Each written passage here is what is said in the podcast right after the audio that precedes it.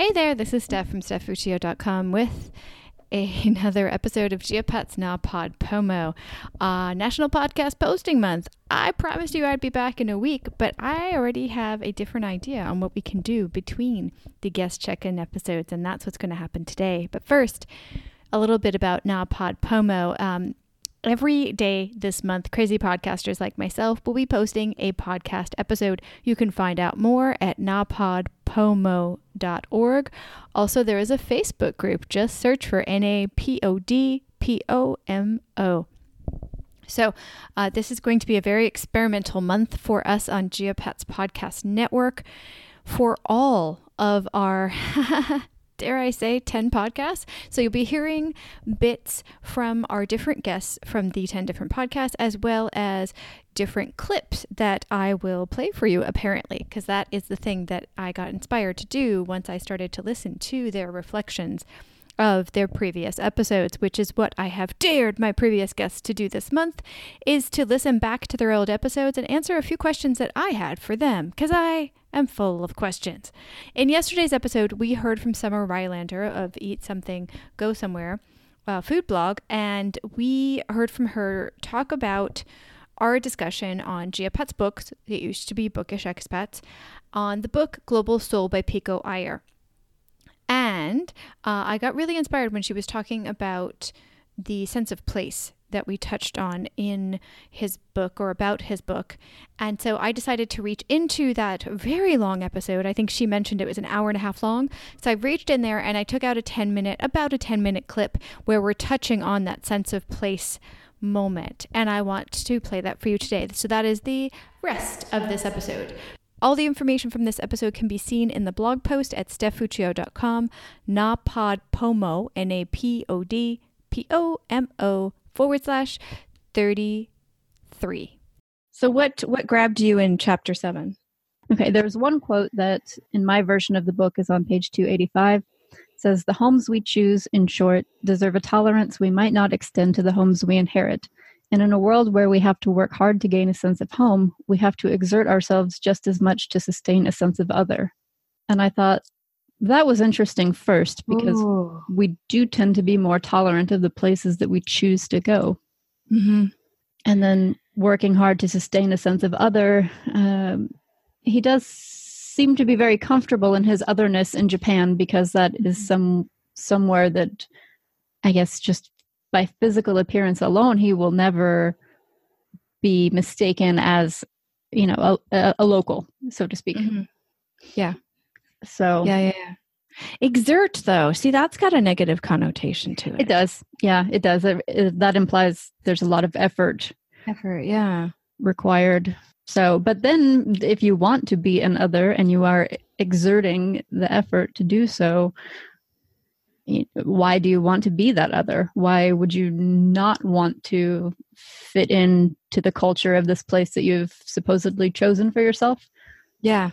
Yeah right? I mean do people choose to be others? I mean i guess in a stand out yeah. from the crowd situation the whole i'm not like everyone else eh, sure we all want to be unique and we all want to have our own things that make us special but from a cultural standpoint i think usually the the goal is to integrate you know this is why right. we learn languages. This is why we you know want to have homes in places rather than just staying in hotels. We, we want to integrate ourselves into the culture and society.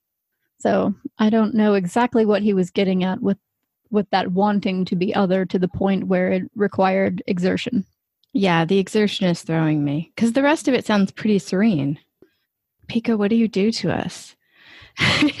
Ah i found the quote i was looking for it's under the alien home. Mm-hmm. Yeah, that's also the same chapter. Yep. the it's at like the, first paragraph. At the end of the first paragraph, the only home that any soul can find these days, it seems, is in the midst of the alien and the indecipherable. Ooh. So he's kind of regulating everybody to the nowhere state at that mm-hmm. point. Mm-hmm. Oh, no, no, no, no. Sorry. The only home that any global soul can find. Okay, so that's the answer to what, what home sure. global soul can find.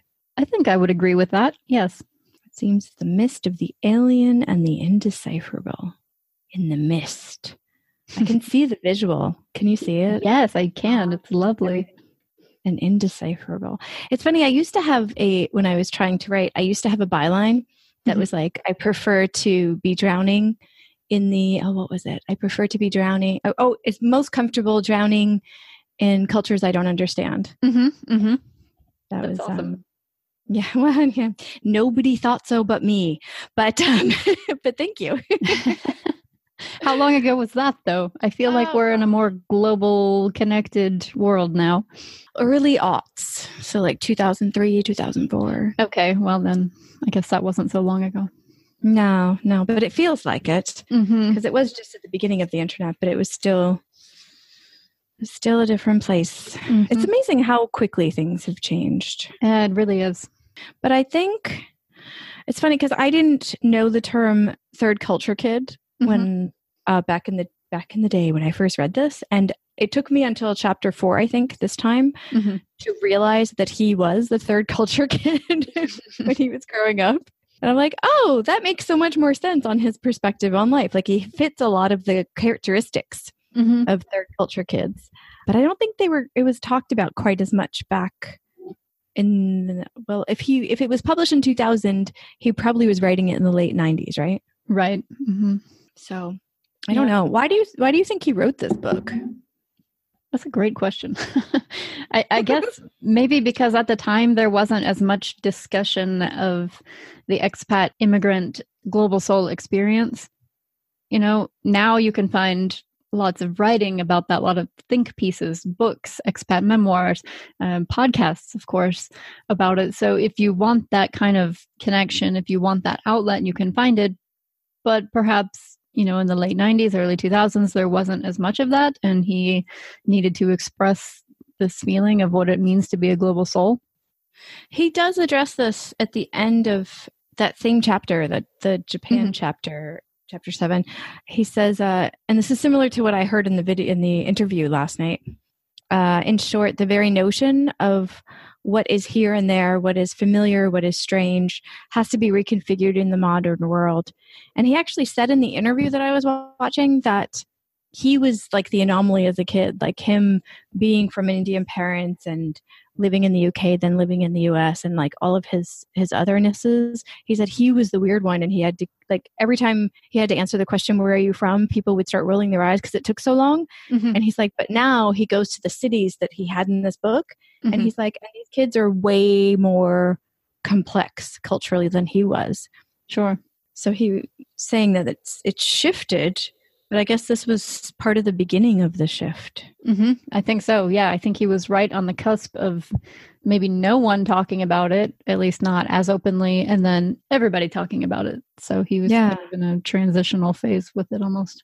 I guess part of me is thinking, why the hell does it matter?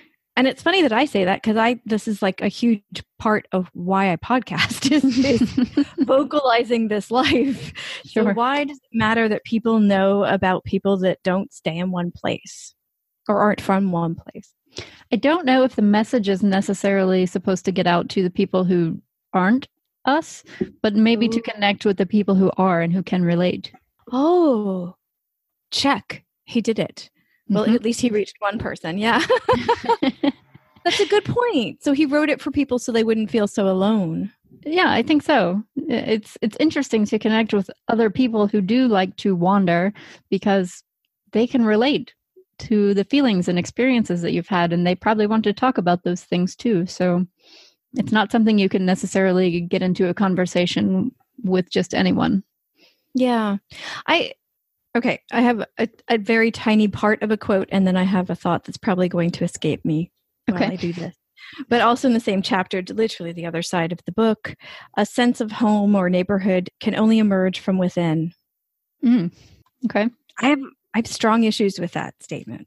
Yeah, I do too, because that implies that it doesn't matter where you are. Yeah, and it implies that you want what is it called? Uh, a sense of home. Right. Yes, exactly. It aligns a little too closely with that saying of wherever you go, there you are. And, yes. uh, Sorry. you know, a sense of place is just too important to to me and to you and to people who like to explore and be out in the world. I don't think it's okay to say that home and neighborhood and all that only comes from within. See, and that's part that's part of my struggle with some of some of the stories in the book now is that I now that I've actually lived more of an overseas life since I started this lifestyle, I I feel more of his pull towards home. I feel more of his like geopat angst, and I, I feel more of the negative side of it when I read it. Mm-hmm, mm-hmm. And I just I, I feel like maybe it's to himself, maybe to make himself feel better about his nowhereness. Yeah, that yeah, and to play devil's advocate, you could also interpret that saying as that's an advantage, you know, that you don't need to have a geographic home because you have home within yourself. So, you know, if you look at it in the right way, yeah, sure, it's nice, it's warm, it's fuzzy. But, you know, at the same time, I think place just has such an impact on who you are and how you're inspired to get through life. And it, it's just yeah i don't know. If you like this or any of our Geopats Na Pod Pomo episodes, or honestly anything that we do with any of the Geopats podcast podcasts, any of the Geopats podcasts, bleh, here are a few ways you can help keep us going. All of our podcasts are hosted on Captivate FM, an insanely creator oriented hosting service with personality, marketing know how, and more. So, yeah, I highly recommend them to say the least. I have an affiliate code in the show notes of this episode as well as on the blog post, which I will share with you in just a second. So feel free to go there, click on that, and either start or move your podcast over to Captivate. Also, you could buy me a coffee. There's so much work that goes into this month as well as the rest of the year of podcasting. I wouldn't mind a little tip, and that tip is in the form of buy me a coffee at, can you guess? Buymeacoffee.com forward slash Geopats, G E O P A T S. You can also review this podcast on Podchaser, and I'll have that link for you in the show notes as well. You can spread the word about our podcast services, including but not limited to podcast editing, podcast workshops, and more. You can see all of that at stephfuccio.com forward slash pod services. I would love to hear from you about this or any other episode. I am Steph Fuccio, S T E P H. Fuccio, spelled not slowly, F U C C I O on Twitter, Instagram, and LinkedIn. You can even leave a voice message on SpeakPipe on stephfuccio.com if you would prefer to do a voice message, which I love. All the information from this episode can be seen in the blog post at stephfuccio.com, napodpomo, N-A-P-O-D, P-O-M-O, forward slash 33. Thank you so much to Summer, who took the time to reflect on her previous episode from July 2019. It's hard to imagine it was that long ago, but it was. Um, and she did that yesterday. So if you haven't heard that, now that you've heard this clip from the long episode we did in July 2019, dig back into yesterday's episode to hear her thoughts on it when she listened to it recently. This episode is brought to you by StephFuccio.com. Yes, that is me, uh, where I offer custom services, including but not limited to podcast editing, podcast workshops, and more. You can find all of the notes from this podcast episode at stephfuccio.com forward slash napodpomo forward slash 33. Thank you so much. See you tomorrow.